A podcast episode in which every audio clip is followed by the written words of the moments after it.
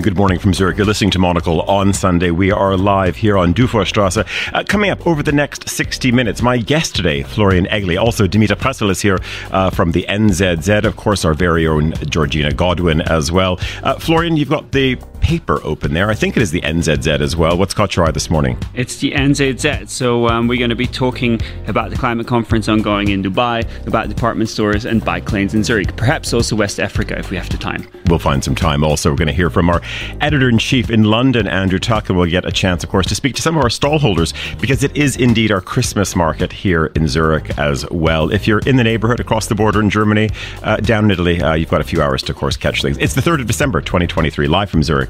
This is Monocle on Sunday. Live from Zurich, this is Monocle on Sunday with Tyler Brûlé and good morning from the snowiest Zurich I have ever ever seen. It is absolutely gorgeous this morning. The sun has finally come out. It uh, I think it snowed for 24 hours. Uh, just uh, of course for your arrival, Georgina, and I'm happy to say also this is one of those editions of uh, Monocle on Sunday, which is well, a semi co-anchored uh, between uh, Zurich and London. Andrew Tuck is going to be joining us in a moment, but you're here with the news with everything else today. And of course, you were holding down the fort yesterday, speaking to stallholders. but now we're in day two of the market day two, which I'm really looking forward to because I didn't get around everyone yesterday. Uh, and there's one particular store that I'm really keen to speak to. They make vegan um, dog vitamins. And is this going to play a role in, in your? There is a hound in your life. I there believe. is a hound in my life. She's very beautiful. She's called Bella. She's a Springer Spaniel, and she has very bad arthritis. So they do a, a product called Happy Hips, um, and I think I think Bella might benefit from that. uh, well, yeah. I, I, listen. I think the phone is going to be ringing, or at least inbox is full. Uh, we can hear a little bit more about them later on. I think there's also well, there's, there's, there's quite a few stories as well. I don't know if you saw this. It was I think it was in the Wall Street Journal a bit earlier in the week about uh, you know really a, a lot of uh, pharma companies are really looking at sort of longevity for dogs at the moment because they say that dogs uh, are closest to humans in terms of lifestyle mm. because they're you know living under the same roof often indulging in the same uh, lifestyle habits as, as well. And there's a, there's a big movement for something they're calling one medicine, which is that there's a lot of uh, pharmaceutical products which should be suitable for both animals and humans. Uh, and for instance, there's a miracle drug for, for, for dogs with arthritis. I do not see why humans can't take that. I mean, maybe they'd start woofing or something. I know. Well, listen, we'll, Andrew, Andrew's going to have a view on that uh, in, in, a moment as well. Also, uh, Damita Pressl's here this morning. Good morning. Very nice to see you. Good morning. Uh, now, you're a newish voice. I think this is the second appearance uh, here on uh, Monocle on Sunday, but you work down the street uh, at the Neue Zürcher Zeitung, NZZ, on uh, the video team. What does a day in the life of Damita look like in the newsroom? Um, you know, we cover current affairs mostly. Um, everything from I'm working on a piece on BRICS. My colleague is working on a piece on anti-Semitism. We try and um, get our knowledge, work very closely with experts and our um, specialized journalists that we have and get their expertise on the topics, and then we sort of try and do what Vox is doing, what um, the Wall Street Journal is doing, and, and you know make these explainer pieces that catch a somewhat younger audience. Um, you know, very young people are now on TikTok, so they're they're less on they're they're watching YouTube videos um, less, I think. But um, you know, try and catch a youngish audience and give them an overview of what's happening in the world in, a, in an accessible kind of way. Very good. Uh, also, Florian Egli uh, is here this morning from uh, Foraus, the the think tank. Good morning. Nice to see you. Good morning, Tyler. You've promised us a few headlines, so we don't need to jump into those uh, right away. Uh, maybe you can sort of do the weather report for us. How are you feeling about the sunshine out after I believe it's like been three weeks of rain here in Zurich? Yeah, I'm feeling great. And so so Zurich um, woke up to the slight bemusement of our of our northerly neighbors um, in Bavaria, where everything basically stopped yesterday because of the snow. So airports were closed. Trains to Germany basically stopped at the border. So trains to Munich stopped at St. Margrethen. Trains to Stuttgart stopped at Schaffhausen. Um, so Switzerland seems to be um, getting along, and and we like the snow. I went for a run um, in snowy forest yesterday. Met some um, ski tourers. Um, so I mean, it's really it's really winter wonderland at the moment here, and and um, quite excited about it. And also, this makes it, well, you must be very excited as well because you're you're heading off. You're moving to Munich soon, so to the land where nothing works in snow. Exactly. So I have to really, you know, enjoy make, it while you can. most of it while while things work. also, uh, Andrew Tuck, our editor, um, is uh, in London for us uh, this morning. Andrew, you can sort of everyone sounds rather giddy here with the snow. It is like sort of a young pup uh, being let out the front door. Uh, it's like it's almost like it's never snowed in this country. But uh, good morning. Good morning, Tyler. Well, on, on Friday, there was about 11 seconds when about 12 snowflakes fell on London. And I did see people rushing outside to their, their stores and their offices to take uh, uh, Instagram pictures of it. So we, we, can't even cope with 12 flakes. So you, you're doing very well there. Andrew, let's uh, rewind uh, maybe one or two minutes ago. Georgina was talking about this world of one drug. Um, I, do you have happy hips this morning?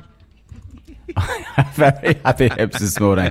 My hips are there are many things that are failing, Tyler, but oddly, my hips are still still moving in quite a good direction. Well, and I, listen, I mean, Georgina, jump in on this one. Of course, listeners, you, you will know that, uh, of course, uh, Andrew also uh, a keen dog owner uh, as well. This idea of this sort of you know one drug. Do you, Andrew, do you like the idea of, of Macy sort of dipping a paw in, uh, in into sort of the uh, the the the bottle of capsules in the morning, and then you joining her as well? Well, let's just say that, I think um, Georgina will attest to this as well. Once you get a dog in the UK, it t- tends to be that your dog has better health insurance, better healthcare access than you do. The, the, the vet is always available in about two seconds' notice. Uh, and uh, so our dog is already on a probiotic that she has with her breakfast just to make sure that the enzymes in her tummy are working perfectly. So, I don't even bother having a, having a probiotic myself. I mean, that's exactly what I was talking about. And there's a stall holder here that has all sorts of vitamins that Macy would love. Um, you know, things for um, uh, if she has tummy problems at all, and this can, can, can, sort of sort sort out her gut. There's one for her bones. There's there's one for for a dog that gets easily annoyed. I think. Oh God, I mean, uh, Andrew, do you think we could actually sort of slip that into maybe the, the coffee uh, for a couple, some colleagues as well? What do you think? Uh, I think there's quite a few who could need it, but I would just say there was a good story this week because you, you, should you should tell your storeholder this that in the UK apparently a quarter of people who own a dog or a cat are spending as much on gifts for their pets as they are for their children. How about that? That's that's, that's that's not about. Listen, I, I think that um, yeah, Macy would be would, be well indulged um, at at the market uh, as well. And we don't need the weather forecast. Well, how is the weather in London this morning? Everyone's dying to know. Uh, it's, it's, a bit grey and miserable, but yesterday was sunny, so it was fine. Okay, but and, you're going to uh, chase. We're going you're going to chase it away all all this week uh, because, of course, it is market weekend uh, in London from uh, from next Saturday. Yes, and uh, as long as it isn't rattling with wind, it's it's the, the coziest place to uh, be in London. So do come along. So we're there all day Saturday. It's open all day Sunday as well. There'll be Father Christmas. There'll be all the, the treats that we normally line up for you. But it just it's a great opportunity also just to meet all of the team from Monocle because we'll all be there the editors like meeting the readers, like meeting the listeners, and of course, live radio, uh, usually outdoors, al fresco as well. So I'm sure Georgina will be putting on her, her nice knitted winter bloomers to make sure that she's wrapped up for the day. and my nice new hat. That uh, yeah, yeah. There's there's Andrew. There's a there's a, a new um, a new fedora. Uh, will make a premiere uh, next week oh, at, at Midori House. I'm looking forward to seeing it. uh, Andrew, if we were to um, yeah flip open the front pages uh, or screens uh, in uh, the UK this morning. What's making news? Well, you can you can pick your car crash for uh, Mr. Sunak. So, uh, what's happened with uh, our friend Mr. Mitsotakis uh, in Athens? Everyone feels that the, the, Sunak snub of deciding not to meet him while he was in London because Mitsotakis had spoken about the desire for the Parthenon uh, marbles or, uh, to be returned, or as we call them in the, in the UK, the Elgin marbles to be returned to, to Athens and there'd been apparently um, a gentleman's agreement that it would not be discussed prior to any meeting, and even at the meeting, that wasn't to be the, the key focus. Anyway, so they, they, they cancelled the meeting. They offered the deputy prime minister to Mr. Mitsotakis, and lo and behold, it's kind of blown up to in a big story, all in Greece's favour, because lo and behold, at COP, up rocks uh, uh, King Charles III wearing a tie which, which has the Greek flag on it multiple times, so that's taken as tacit support from him. But also just the, the poll numbers this morning are disastrous. And writing in the Daily Telegraph today, there's Keir Starmer, and he's gone full out to woo Tory voters, praising the, the delivery of change that Mar- Margaret Thatcher brought to the country, which is pretty staggering for a man who was, was backing Corbyn not so long ago. So all over the press, everybody is is doom and gloom about what's going to happen to Sunak and his his uh, intention of voting. Twenty five percent people say they would still vote Tory. Forty five percent are already declaring for Labour. So he's got a he's got a very very difficult position to look at going into Christmas. And if we went to the maybe the other end uh, of the the newsstand or the kiosk as well, um, I guess the other story, which is also it is a bit of a car crash too, um, of course, uh, is uh, the the new Omid Scobie book, which is out, which seems to sort of dominate every morning show, uh, and and is certainly occupying uh, plenty of time and uh, and, and, space with all of the red top papers. With all the red top papers, but it's strange when you this has been aired for so long and nobody believes Mr. Scobie. So it, what's happened, I think, is that the, the, the newspapers have all kind of looked at the book, even those on the left who may not be royal supporters, and have dismissed uh, much of the, the claims that many of the claims that he's, he's made, and have, have doubted the credence of his sources, and also the fact that he, he, he says he has obviously no direct contact with the Sussexes, but obviously with all of their friends as well. So I would say that the if you were if you were William and uh, this morning looking at, at the, the newspapers, you wouldn't be too worried about what the accusations leveled at your wife or at your father. You would think that actually the monarchy was pretty stable. And yeah. actually, I, I, I, I don't think that, I think the story had almost played out before it hit. Indeed, and I think it's also one which I think where we've had other stories coming from Buckingham Palace. It's it, it's not sort of you know story one, two, or three in Blick this morning or Bild Zeitung or elsewhere in in the continental uh, tabloids as well. I just want to bring uh, Andrew. I just want to bring Georgina in on this because Georgina, you're dealing with book publicists all the time. You're dealing uh, with the world of, of of big publishing. Of course, we had this you know, leak uh, in in the Netherlands with names uh, named, uh, etc. But looking at it from a PR point of view, um, what's the Georgina? well, Godwin take on all of this? I mean, great news for Scobie. He's got the front pages, and his book will will sell and sell and sell. I'm sure. I mean, there are there's a certain group of people that will always buy anything about the royals, and the rest of us. Uh, I mean, uh, for me, it kind of gives me hives. I don't want to. I don't want to have a look at a book like that. The kind of trivialization of these these lives of people. Uh, I mean, I'm, I'm not a monarchist, and I I feel that uh, they're not giving a, an enormous amount to us, apart from their entertainment value. So mm. great if people if people want to be entertained by this kind of royal soap opera, uh, then fine. But in terms of publishing, I mean, obviously Scobie's utterly dismissed. He's not a literary figure. Uh, this is a this is a tabloid journalist who's kind of just writing and then and then and then. Uh, there's no kind of uh, uh, literary merit to it. But what a coup in terms of publicity. Indeed. Uh, I want to just stay in the world of publishing, Andrew. You touched on the Daily Telegraph for a moment. Now, this is another story which is um, also popping up in a variety of corners, uh, the, the, Daily Telegraph, uh, on, on the sales block uh, right now. And you can look at actually papers, uh, indeed, uh, you know, beyond the UK, US as well, um, that there is a consortium, Abu Dhabi backed, which is looking at, at, of course, purchasing the, the newspaper. Um, and now we have a lot of calls. Um, um, about uh, uh, maybe at the, at the, extreme side issues of national security, uh, but of course the, the defining component is, is, is freedom of the press and and what is going to to happen. And I'm wondering if there's also uh, Andrew maybe a, broader conversation which is in the trades and and if you're looking at the likes of UK Press Gazette, etc., what is being said about this? You know, hooray that at least someone is going to to rescue the paper um, and let's see what happens, uh, or is is really sort of you know the the defining component of this uh, one of free press. Um, and, and I think I saw a headline in, in one of the UK papers morning saying, you know, this is being, uh, you know, bought by a country which, uh, you know, fundamentally uh, finds uh, freedom of speech a, a threat. Well, it's a, a, complicated story. So, first of all, we know that here in the UK we have a, another newspaper, The Independent, that uh, is owned by the son of a former KGB spy and his father. Nobody seemed to be, there was some harumphing, but nobody certainly stopped that going through. And it's believed now that his their, their other investor is, is the Saudi royal family. Uh, so, it's interesting that the Telegraph didn't get too worked up about that then.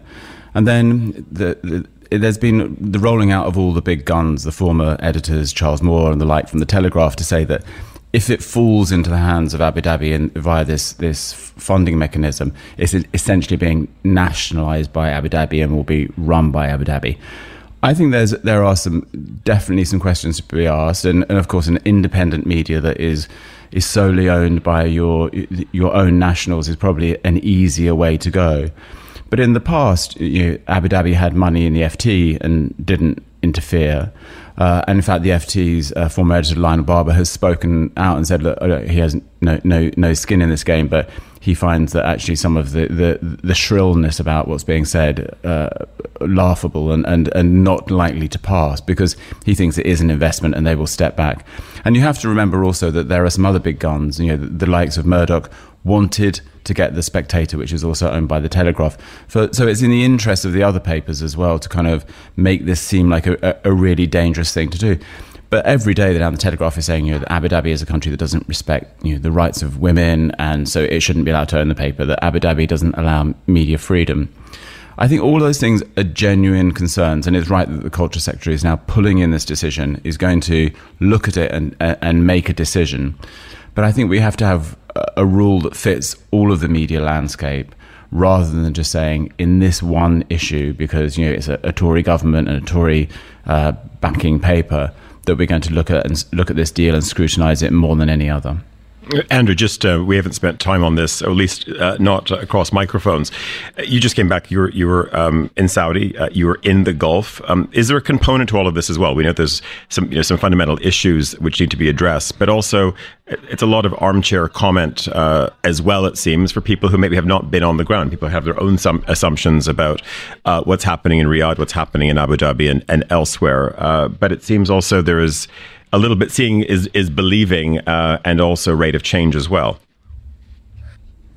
Well, uh, Tyler, when we were in, we, we went to Abu Dhabi and uh, we asked for certain government meetings, and we we had you know meetings with people in the very top of government, women, and you went to the office, and their deputies were women as well. So I think this idea, this charge that Abu Dhabi doesn't allow women to rise to the the, the, the tops of their top echelons of their their their um, their government is un, is untrue. It, it's it's royal backed. It's more of a family concern than a, a, pure democracy, and we we know that. But I think that when you go there, you know, I'd never been to Saudi Arabia before, and I went with with uh, certain preconceptions, which I enjoyed having challenged quite a lot. And and the challenge is is that you know no matter what you think about the the extravagance of some of these projects, such as Neom, or the concerns about what's happened to press freedom there you also have to judge what happens to a younger generation of people, especially young women who you meet again and again and again, who are just clamoring for the change that is is happening at such a rapid pace in their country. So, we met with women who six, seven years ago weren't allowed to drive. Now, not only do they drive, they are they're the heads of organizations and they're doing jobs that it was impossible to do a few years ago. So I came away with a, a kind of, I think, uh, a challenge to myself to think, how do you push forward and support people who are desperate for change and not turn off the taps, but while at the same time keeping your critical faculties and pointing out the things that you don't think are such a good idea? Florian, I want to bring you in. You were just nodding on the Telegraph point. I mean, would there be a similar um, outcry if, uh, yeah, you know, we can look at any number of, of of institution media institutions on the continent, uh, here in Switzerland uh, as well. If um, yeah, if if suddenly uh, Tamedia or the NZZ uh, had uh, new backers from the Gulf, uh, would there be also similar charges uh, and, as Andrew said, harumphing around this as well? I think so, yes. And we've also witnessed quite a bit of consolidation in the, particularly newspaper, but also broader media space in Switzerland. And I think sometimes it strikes me how how seemingly negligent we are in the West about these drivers, and and now we're kind of waking up a little bit and kind of start to ask these questions. And now, by no means I say you know only this one deal, Telegraph and Abu Dhabi, needs to be scrutinized, but it, overall, I mean, then we we're kind of waking up after after ten years of of these of these uh, these um, um, kind of schemes, and also more broadly in social media, of course, where a lot of a lot of autocracies, a lot of countries around the world spend significant amounts of money, you know, to have a say in our media landscape, and and we've just been kind of trotting along and saying, well, well, you know, it's it's free markets, and I think that that comes back at democracies, and I think you know some oversight is really warranted now, not just on that deals, but I think a more broadly kind of what kind of legal forms do we need that separate ownership from control, all of these things. Um, I think that's a debate really urgently needs to happen. Yeah, I mean, Andrew, uh, we were just talking before we went on air about, and, and to be able to bring you in on this. You know, here you've got you know so many news organizations, of course, wanting to be on TikTok right now, but you know, where's the ownership of TikTok uh, as well? And there doesn't seem to be a lot of a lot of scrutiny around around that, but maybe maybe before we get to that, I mean, your take on, uh, yeah, again, you know, we see sort of, you know, and listen, you know, musical chairs in terms of ownership all, all over the world, because of course the domain of newspapers often were, were the families uh, in the various cities where those papers are based. Your paper very much like that in many ways. I think we've seen with um, with Russia today, for example, that what what can happen when uh, the West or the democratic world underestimates um, not only the power that having control over media can have over shaping the discourse, the public discourse, but also how much autocratic, non-democratic forces. Um, might be able to achieve with with more control over our media um, landscape. So I think we sh- the democratic liberal world should be careful not to make that mistake again. And I mean, um, speaking about Abu Dhabi, you know, it's a whether it's warranted or not, it is a credibility issue, and we're seeing it with COP28, where simply the fact that it was that it's happening in Dubai um, is posing a credibility issue for the conference, right? So there is a skepticism there. I believe probably warranted since these are states and, and that do not share our um, values when it comes to democracy, freedom of speech, liberalism. What specifically will come out out of any one deal, we don't know. But I believe like a certain amount of skepticism probably is healthy there. Andrew, just you were in, uh, of course, uh, in the UAE. Just of course, literally uh, in the run up to all of us, the bunting must have been going up, uh, etc. What was uh, what was sort of the sense, um, and from a UAE side as well, that you know was there this degree of like, listen, we have to sort of you know we have to put on the show, of course, but also I think what the narrative was going to be around COP um, as well, knowing that there is a, a, degree of global skepticism. I mean, not to mention as well. I mean, let, us face it, it was in Sharm el Sheikh last year, um, and you know, not hugely different um, if you want to, uh, you know, put a regime on watch as well. Well, Tyler, there's lots of interesting things here. So, first of all, again, let, let, let, us look at what's happening on the ground and the kind of people you meet. I went out to the, the venue for COP, which is where the expo was, was before. And actually, the, the buildings they put up for expo, many of them still there, they, they thought about their future use. They've planted trees. It, it's actually a very nice, sustainable little community that's, that's now turning over to housing. Next to it, is all the setup for COP. So this is the the genius experts who have flown in from London and Paris and around the world to show Dubai how it's really done. Okay, there's a massive, massive exhibition centre that has been erected, and I said to the the, the organisers on uh, on the the Dubai side, I said, it, what happens to this after COP's finished? And they said, we're sick. It's actually all going to be thrown away because they didn't ask our advice. We know how to build these things. They said, you go out the back and you look at all the things that, that COP have built for the exhibition halls.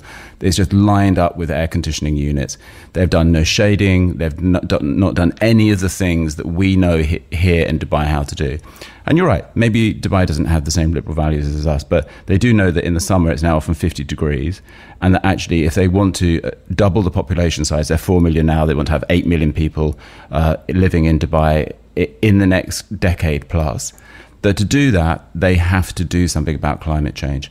So I, I would say that yes, you know, maybe dealing with a, an oil minister isn't the ideal thing, but actually, when you look at the people you meet and the things that they're trying to do, it's not a, it's not a game for them. They know that for the, the for their lives, for the sustainability of living in the Gulf, something has to be done. So I, in fact, found many people, as you say, you know, really keen for change. And just one last thing, you make a very good point, Tyler. I was having a discussion today. Look at the relationships between Canada and India at the moment, because apparently somebody was uh, was was was killed on government orders allegedly. There's another story that's erupted similar about things today. You can cross off a lot of countries and never to deal with and never to ha- allow have any access to these conferences.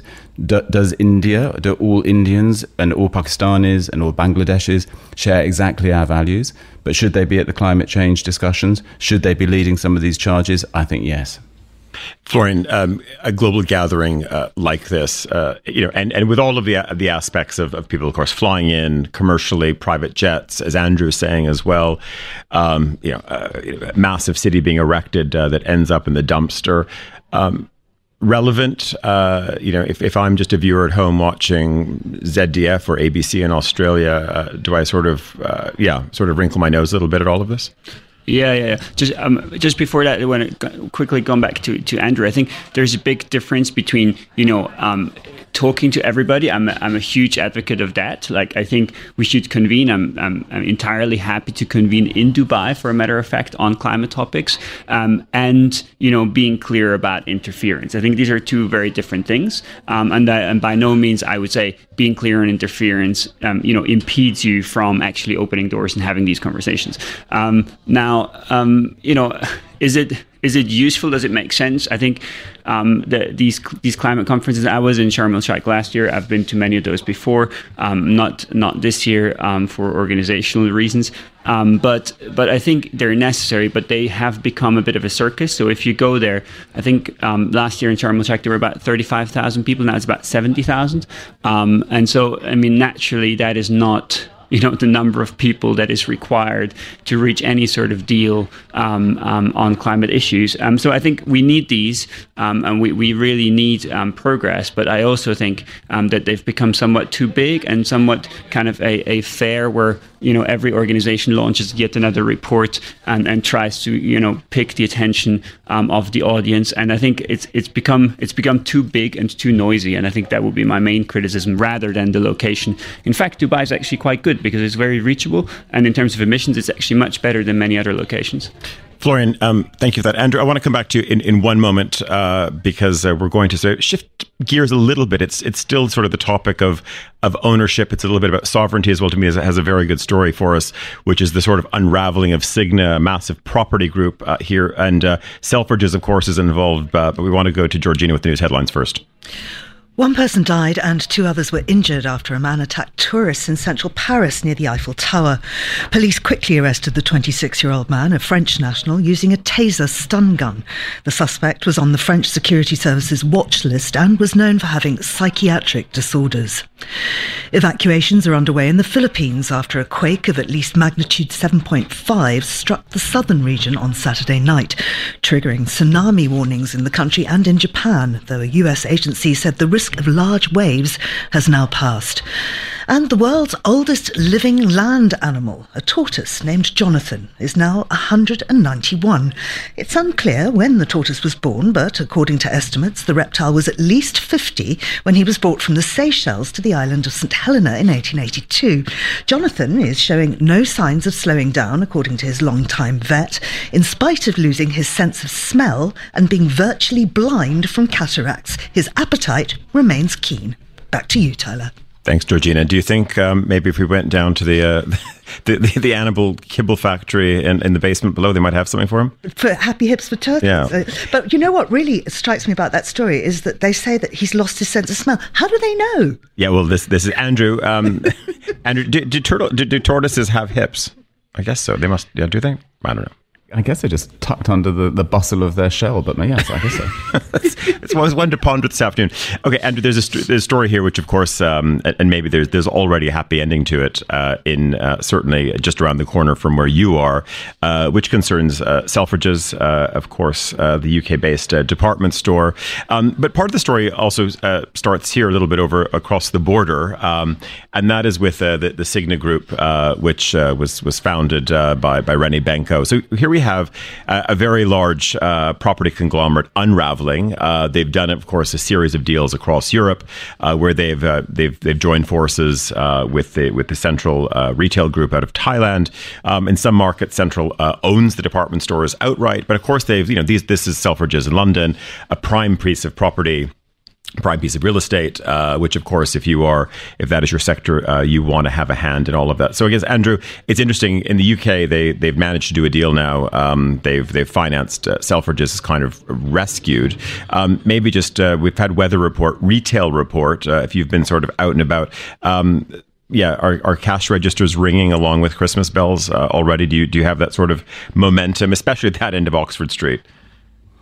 Well, obviously, Oxford Street has, has not had a, a, very glorious few years uh, since the pandemic, uh, but that end of Oxford Street has always been anchored by Selfridges and is, is a magnet for for many people still when they come to London who want to go and see see the store because it's quite good at doing colourful, immediate expensive fashion. So if you want the bigger luxury brands, it's a kind of one-stop shop. And certainly for we're talking about the Gulf, many Emiratis, many Saudis would would go there because it's close to where many of the restaurants and things that serve that community on the Edgware Road, for example, but also in the past, huge numbers of Chinese tourists, which is who who are still mostly absent from from the, the streets of London.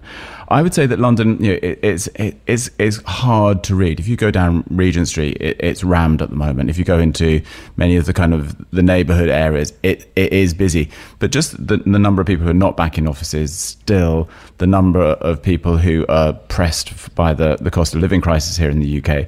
I think that everybody is a little bit wary about what the Christmas revenue will be for all of these stores. Plus we, we've we've so got involved in this this you know these Black Friday deals and all, all, of these discount sales that I think that many of the stores went so overboard this year. It'll be interesting to know whether actually that has already taken some of the heat out of the, the Christmas rush. So I think that people are nervous. The, the, the city feels busy and vibrant and that actually I feels like the best decorated it's been for for many years. It feels very very Christmassy, but I think that stores are holding their breath to see whether people have uh, money in their pockets. And I'm going to let you go and pack because I believe I'm seeing you. If I don't see you in Paris uh, later today, I'll definitely be seeing you uh, br- bright and early uh, tomorrow morning. That was our editor in chief, Andrew Tuck. So, Damita, so this uh, this is a story which now is playing out here in Switzerland um, and and and elsewhere in Europe as well. I mean, even you would say almost more so across the border um, in Germany because Signa involved with Central. Uh, it, it's sort of amazing, you know. We can talk about newspapers on one side, but also people are so you know, at a time when everyone's sort of saying, "Oh, does the department store have a future?" Uh, people are, are, you know, are, are are so passionate and very patriotic about it. So we've had, of course, your newspaper, many other newspapers saying, "Okay, what is the future of Globus going to be?" Which is, you could say, if there was a newspaper of record, it's sort of the department store of record here in this country. And then question marks around KaDeWe um, and and and all of the big department stores in in Germany. Maybe first, um, what what are the papers sort of saying about this right now? Well, in Austria, the story is not so much about department stores than it is about René Benko. So I moved to Switzerland from Austria one and a half years ago, and one of the big differences I've noticed is that whenever the country comes up in international news and headlines, for Switzerland it's usually good headlines, positive headlines. Um, for Austria, it tends not to be so much. And um, René Benko is actually before the news sort of went global um, and and had these far-reaching implications there were stories about René Benko throughout the years, and he was a very controversial semi-public figure, I would say, in Austria for years. So he's known for being very close to politics his name was mentioned in the very infamous viral video that uh, featuring the former vice president of Austria who made some incriminating claims about corruption in politics and who in that video also claimed that Benko was one of the billionaires actually uh, paying political parties through um, through weird uh, constructions, sort of illegally um, and and under the under the radar to influence politics. So he's he was found guilty in a case of attempted bribery. He's known for being very close to politics. He he's also you know I mean he was born in Tyrol. He's one of the few billionaires in Austria who really self-made. Um, as a real estate tycoon, so I think a lot of people admire him, but I think a lot of people in Austria are also not too sad about the headlines that they're reading now because he was sort of always in the media appeared as sort of a shady figure with mm. doing shady business deals where nobody really knew what was going on exactly. Florian, are you surprised in this era of globalization, uh, where there's just you know so much ownership uh, with you know and and of course cross shareholdings, all kinds of things that you know look at in a Swiss context, or whether you're sitting in Berlin and thinking about KaDeWe, that people really are still so passionate about you know who owns these stores. Yeah, they seem to be, and and in Switzerland, I mean, we've seen so so Globus, uh, the the main the main store is at Bahnhofstrasse, right? Kind of the the the main kind of uh, I would say fancy um, shopping street of Zurich, and and we've seen that over the past twenty years that Bahnhofstrasse used to be a street with local shops, right? And it's become more and more international with all these brands now lined up, um, and I think you know people have always been quite vocal about it, and then it changed, and then everybody forgot it so it's a bit like the newspaper story as well. It is right. So I think uh, my suspicion would be it's it's pretty similar with Globus. I would say like it's probably a bit of a, a spark now, and then um, if it happens and the deal is closed, then people would just get on about it. I think, though, specifically, the reason that people care about department stores is not so much because you contrasted it with online shopping, but department stores are not just about purchasing things, it's about the experience, right? You go there, you try stuff out, you sort of, it's more of a, yeah, it's more of an experience. And I think that might be the emotional link that people still have in this day and age to department stores. Well, I think also you're pointing out as well that they, that these, they, they, in this, in this context, at least it, it still feels local uh, as well, even though Globus is full of yeah, I mean, you know, mostly international brands. It, would be probably hard pressed. Maybe you went to the underwear department, uh, you might find some, you know, some Calida underpants, which are, of course, probably made in Hungary or or, or or or Portugal or somewhere else.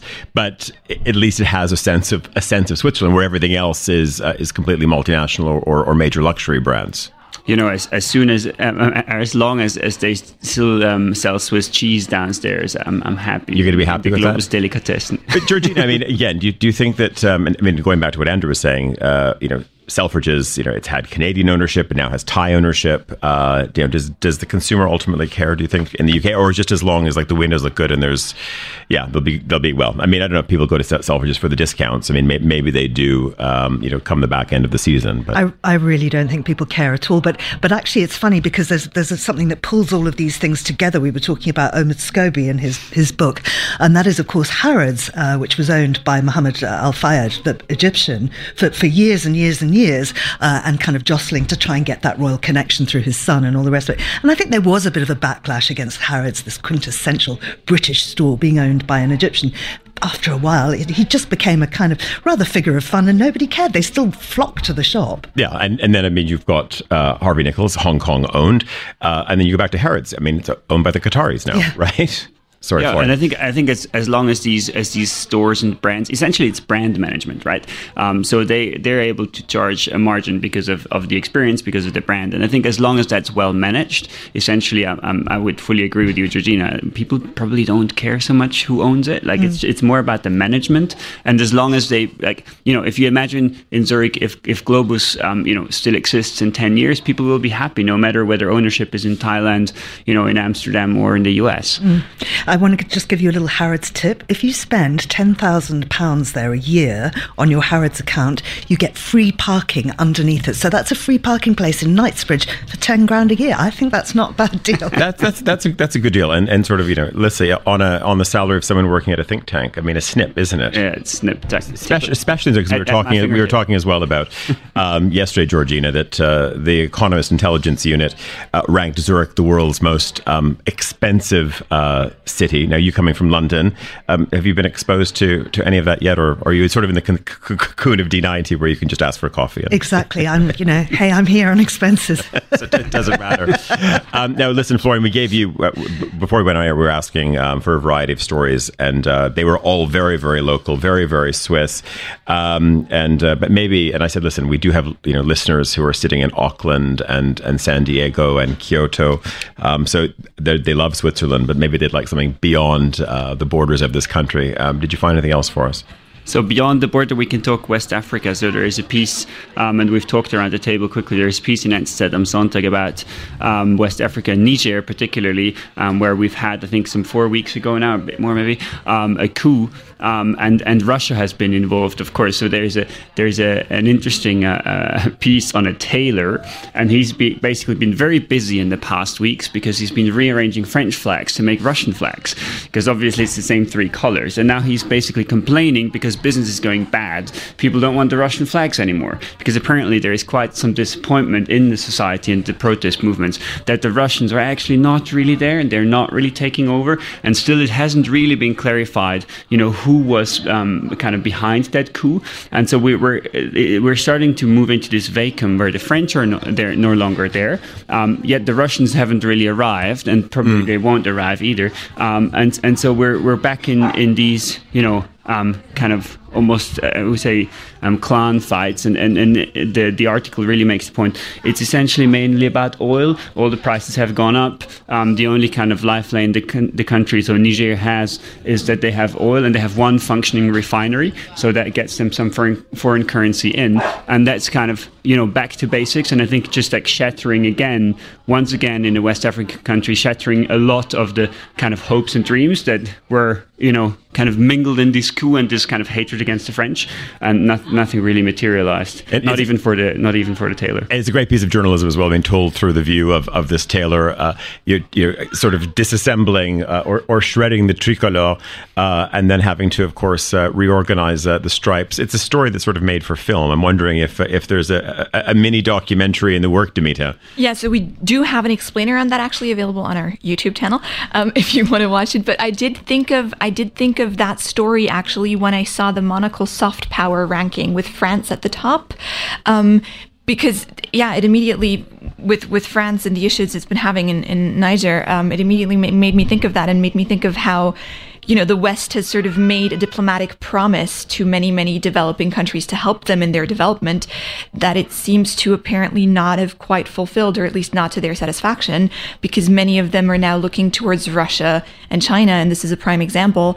And I'm, I'm curious to see how, how this plays out um, in the following months and years. Georgina, uh, maybe uh, the view from uh, a stateswoman who, of course, uh, came from uh, Zimbabwe uh, and uh, have now, of course, been uh, certainly in, in London and, and, and Europe for a stretch. How much soul searching do you think goes on? Because of course you know you, you see let's say a traditional co- colonial power leaves uh, you see uh, new influence or maybe it's also the same colonial power but under a, a, a new guise uh, still holding sway. Uh, they leave uh, someone new sort of comes to, to the party as well.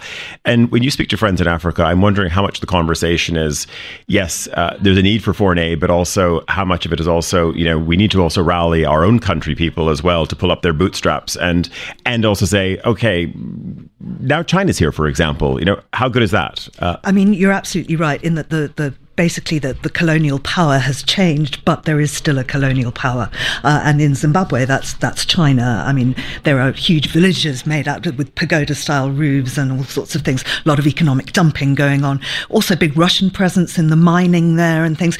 What, what you're seeing is a country being plundered of its resources, uh, unfortunately, with the assistance of the government. So the government is enriching itself themselves, government ministers, uh, and all of this money is fleeing the country. And then, of course, the, the poor people, the ordinary people, are being propped up by aid. And when you go back to, to that region uh, that, that, that, you're talking about, Niger, Mali, all of that side, um, what you're also seeing there is, of course, um, Niger just suspended its uh, um, law saying that you couldn't do people trafficking across the desert. That is going to be a huge, huge problem for Europe now that, that people trafficking is actually legal again. So that's people crossing the Sahara. And I think that, that more people died on that crossing than have done on, on small boats. It's it's that initial crossing of the Sahara where bodies are just dumped along the way.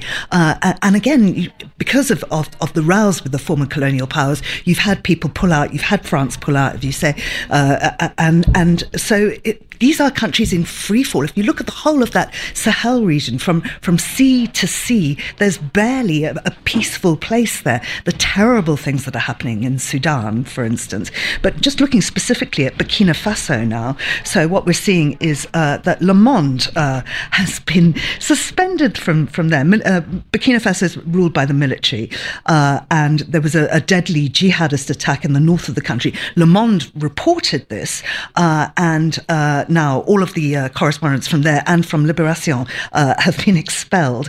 They've also suspended the French TV, some, some, French TV outlets, including France 24, Radio France International, the magazine Jeune Afrique. I mean, it's just so this is more than a colonial backlash. This is also a clampdown on free speech, but it's also just not wanting to have anything to do with, with the former rulers. And, and this is also quite something for the likes of Le Monde as well, who's really sort of gone out there, uh, and you know, there's there's a sort of an, an Afrique edition uh, that they do uh, as well, and and really sort of wanting to again establish and and and build up uh, an infrastructure as well. Of course, this was sort of the the African francophonie uh, to be able to report, uh, and and suddenly if you don't have these voices, now many would argue, and of course conspiracy theorists would say, well, you know, what does Agence France Presse and what do these organizations have to do there anyway? These should be stories maybe told by by uh, local African news outlets. I mean, but Yeah, I mean, of course they should be. But and just to go back to my own history, the reason I'm in Britain, of course, is because I set up an independent radio station in Zimbabwe, which was shut down very brutally, and we had to flee the country. I've been made an enemy of the state. I can't ever go back there. Now that was an example of Africans uh, doing it themselves, and what happened? We get kicked out too. So it's not just the foreigners; it's about just complete denial of any kind of freedom of reporting. I don't know where we go from our next story after after that. um, I'm going I'm to throw it over to you. Uh, give, give you the, the, the tough choice. Uh, what else have you seen in the papers? Uh, uh anything else that that is uh, that has caught your eye? I mean, uh, something you know that we've already uh, touched upon, but that that was that I've been following all week is is COP 28. Um, just because it seems like you know we had the conversation about how it was um, it, there was some skepticism as to the location, but it does seem to be the case that there's there's been a series of, of striking pledges and agreements that um, it seems to have started off on quite a um, optimistic note, and um, you know for the first time ever, there's been a there's been a pledge on um, richer countries um, actually aiding um, poorer countries with with uh, climate related uh, damages, which which I think has been in the works for years. you know, there's there's been a pledge to combat methane emissions. There's so I've I've sort of been following along. Um, that a little bit all week and feeling, I guess, vaguely vaguely optimistic. Even though I know, Florian, you said you said you know they've they've become too big and it's a lot of talk and no action or little action. But um, a tiny tiny bit of good news, I guess, among the um, among the the rest of the headlines. Florian, vaguely. Oh, sorry, go ahead, Georgina. I was just going to say, in, in, terms of your criticism of them becoming too big and, and if that's really getting anything done, I think that, that, that what actually it is achieving, though, is this huge amount of publicity. There isn't a person in the world or in the world that's connected or still allowed to be connected to the media that's not aware of COP28 and why it's happening. And I think that's just a, a, a big positive we can take from, from what is a, a jamboree. Yeah, yeah. I mean, I mean, I mean, two, two, two quick points maybe. I think one is um, so UAE and, and Dubai have been very um, very smart about it diplomatically. So it's only you know this is the culmination of a two year effort typically at COP. So basically the presidency you know has two at one one series year of preparation, and the good ones have kind of two with one one before that. Um, um, and and I think they've they've kind of done their jobs despite all the bad press of of um, of of course you know the links to the oil industry, and they've they've been able to announce the deal that you've mentioned, right? The the loss and damage deal um, on the first day of the conference, which was which was a never never seen. So I diplomatically, I think it's very um, very well um, very well managed, and on on substance, I think you know, there's bigger point here of like, um, of course, climate climate change is kind of is a, is a global challenge, and we have to grapple with that as an international community. And I think, you know, what you've mentioned, Georgina, as in everybody now has to talk about it. We've really been on a like 20 year journey with that issue. And now we've come to a, a, place where there are economic opportunities if you address it. And, and I think that's the big game changer. And there is a public opinion that is strong enough or a discourse that is strong enough where governments and companies cannot just, you know, back down and not do anything. So I think, you know, we might be late, we might be too late to the party, but things are moving. And I think that's, that's indeed you know the the the, the uplift and the positive signs that, that we're currently receiving. Well, um, maybe on the topic of uh, both uh, sustainability, but also talking about retail uh, a little bit earlier. I mean, Georgina, you've done uh, the rounds, of course, as you said. You've not hit um, every uh, single uh, vendor, but um, I think even not just this year, but over the years, of course, you've met our, our next guest, Peter Honing from from Round Rivers, who has a very interesting, not just, uh, of course uh, yeah, uh, vend, uh, vending uh, operation downstairs. Uh, but we're talking more about a, a business proposition uh, and and one which is uh, you know does does many things. Um, I think when we talk about you know what are the pledges that of course companies and brands make today, um, and when this is about proximity to production, you know miles traveled or kilometers traveled in the supply chain. that's one aspect, Peter, that you of course attempt to achieve.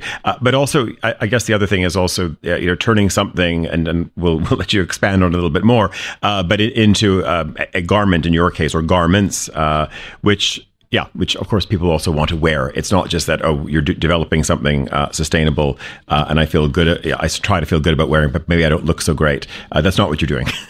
Uh, you're also making something that uh, that people of course want to throw on their backs. And good morning, by the way, very nice to see you. But maybe I'm not sure if I set that up properly. Thank you very much for Tyler for having me. Yeah, so we source plastic from the river here in Switzerland directly by hand, let's say, and uh, we turn it locally into upcycled products. And this is kind of a game changer. Why? Because usually brands they start with um, buying a fabric and produce a garment out of it. And what we do, we source um, our own raw material from the river. Therefore, you automatically have to have a transparent supply chain because you start with the raw material. And this brings let's say sustainability um, into yeah the whole the whole process of turning a pet bottle into a garment. Mm. and i mean the garments themselves are absolutely gorgeous. I've been down to see your jackets. They're reversible. Yes. and inside it sort of feels like they're they're made of cloud. Thank you for the compliment. Yeah, it, it's like you wear nothing, uh, although you wear a winter jacket. It's um, we pay really highest attention that we achieve a comfort feeling, and we found uh, uh, what what my goal is to work only with uh, materials that nobody else uses. So river waste, for example, nobody uses, and we found um, a little slot in an old clothing collector. Um, um, they they sometimes get you know back uh, old um, clothes where you cannot sell uh, sell sell anymore. So that's why they get burned. And we said, can we have it? So um, the short um, answer is yes, we can have it. And now we turn it into into recycled down. So we cut the jacket, we wash it, we sterilize it, and then we filter that by air. Filtering by air has the benefit that the lightest down is on the very top, and we only take the top ones, and that uh, makes the very comfortable feeling. Mm. I mean, Peter, you you, did, you, just missed Florian's face when you said it's uh, it's really sort of like wearing nothing but wearing something. He got so excited about that. what, what, what, was the source of excitement? I, I think I, all of our I, listeners want to know, Florian. I, so. need, I need the fluff. I'm, I'm just like I, I really thought I need the fluff, and my second thought was like how like how where do you find the plastic? Like of all rivers in the world you pick you pick the cleanest swiss one. Like, how much plastic do you find? Hey, said, yeah. Like, the unique pieces because you don't find so much plastic. Yeah you only need you only need like 14 to 18 jacket uh, um, bottles for a jacket. So it's oh, wow. quite a little amount. Is that a one liter or is that uh, a 250 centiliter or a, a, a milliliter uh, bottle? Are you talking big bottles. That's that's like a one liter bottle. Yeah, yeah. Uh, and what i particularly like about it is it, it, this is all in and around Zurich. It's all within a, a radius of 140 kilometres, yes. I think. So it's not just climate neutral. This is actually CO2 negative. Yes, exactly. So usually river waste and also the down jackets that um, brought back to the um, old clothing collectors, uh, they get burned and ends up in CO2, right? And we avoid that. That's why we have kind of a negative um, footprint because our, um, let's say, the transformation from the PET bottle to the final garment um, emits less CO2 than the burning process or the incineration would cause. That's that's a lucky uh, coincidence, let's say. That um, yeah. Mm. I mean, if we're trying to get rid of plastics though completely in the world, is it right to be sort of introducing them back in this in this way, having clothing out there made of plastic? Yeah, I think that's a very uh, uh, um, interesting question because I think there's not the solution. I think there is there are many solutions and i think it's one way to go um, and collect plastics from the environment and turn it into garments into something which makes sense. And of course um, i think using polyester only makes sense when you when you have a benefit. Let's say if you do swimwear in cotton uh, i'm not sure if this is the goal. Um, but um, for other um, um, for other um, how do you say fabrics or fabrics it, it really makes sense yeah for example it's it's not really good to make a t-shirt which you have on an everyday basis um, out of, made out of polyester mm. but um, it depends a little bit on on what is the goal at the end. If you do winter jackets, it's quite good to have um, this this cloudy effect that you um, just mentioned, and to have the performance of the fabric to be water resistant, very very light and breathable. So, and then in other cases, it's um, it's I think very important to avoid using polyester. Or in Florian's case, it's sort of how naked you want to feel, right? Exactly. uh, even in winter. I mean, I, I yeah, I'm, I'm kind of a fan of that feeling. uh, Peter, if uh, if people are listening and they want to find your products, uh, you know, beyond uh, of course coming to our market, which is great, uh, how do they find you? They found me. They find me only um, online. It's um, roundrivers.com, and you'll ship around the world. Yes. Okay, very good. he says with a little bit of trepidation. Uh, Georgina, just before we go, uh, you, you, said you want to go and do a little bit of a spin around and look at some other stands today, I, and I then do. There's so much here to have a look at, and I'm hoping I'll get round everything. There is, of course, your stand. There's some beautiful decorative uh, things. There's a lot of ceramics. I've seen some gorgeous silk scarves, which I'm interested in in having a look at. And also, you know, Tyler, it's about just the soaking up the buzz of the atmosphere. Yeah. Well, yeah, we're going to be cranking up the Christmas music. I think in uh, in a moment, at least in about a minute and uh, and thirty seconds from now. Uh, do you have check-in luggage, Georgina? I just want to know, or, or not? Absolutely not. My luggage is there. All right, but I'm saying, but what if you go crazy on the Happy Hips uh, know. dog food? You might, you might have you might have to check in. No. Yeah, yeah, possibly, possibly, or, or just sort of secreted around my already ample hips. and perhaps no one will. Georgina, you're going to be with us next week. Uh, of course, we'll be in London uh, for the Christmas market. Indeed, It's going to be it's going to be a lot of fun in London because we have real reindeer. we have real reindeer. We have real Santa Claus uh, coming down from uh, Finland, which is uh, which is very exciting. I think this is Santa's probably 15th appearance or something like that, which is which is rather remarkable. yeah, I'd love it. I always get to sit on his lap, which is fun for both of us. Absolutely. Everybody's a winner. Uh, Florian Egli, very good seeing you. Uh, Damita Pressl from the NZZ, of course, Georgina Godwin, my colleague, Andrew Tuck back in London. Uh, Desiree Bentley was looking after, uh, of course, the audio and many other things. Tom Webb, uh, of course, uh, our producer. Uh, and back in London, David Stevens also looking after the audio for us today. I'm Tyler Brûlé. Uh, I'm going to be with you uh, with my colleagues uh, in London next weekend, and we'll see you then. Have a good weekend. Bye bye.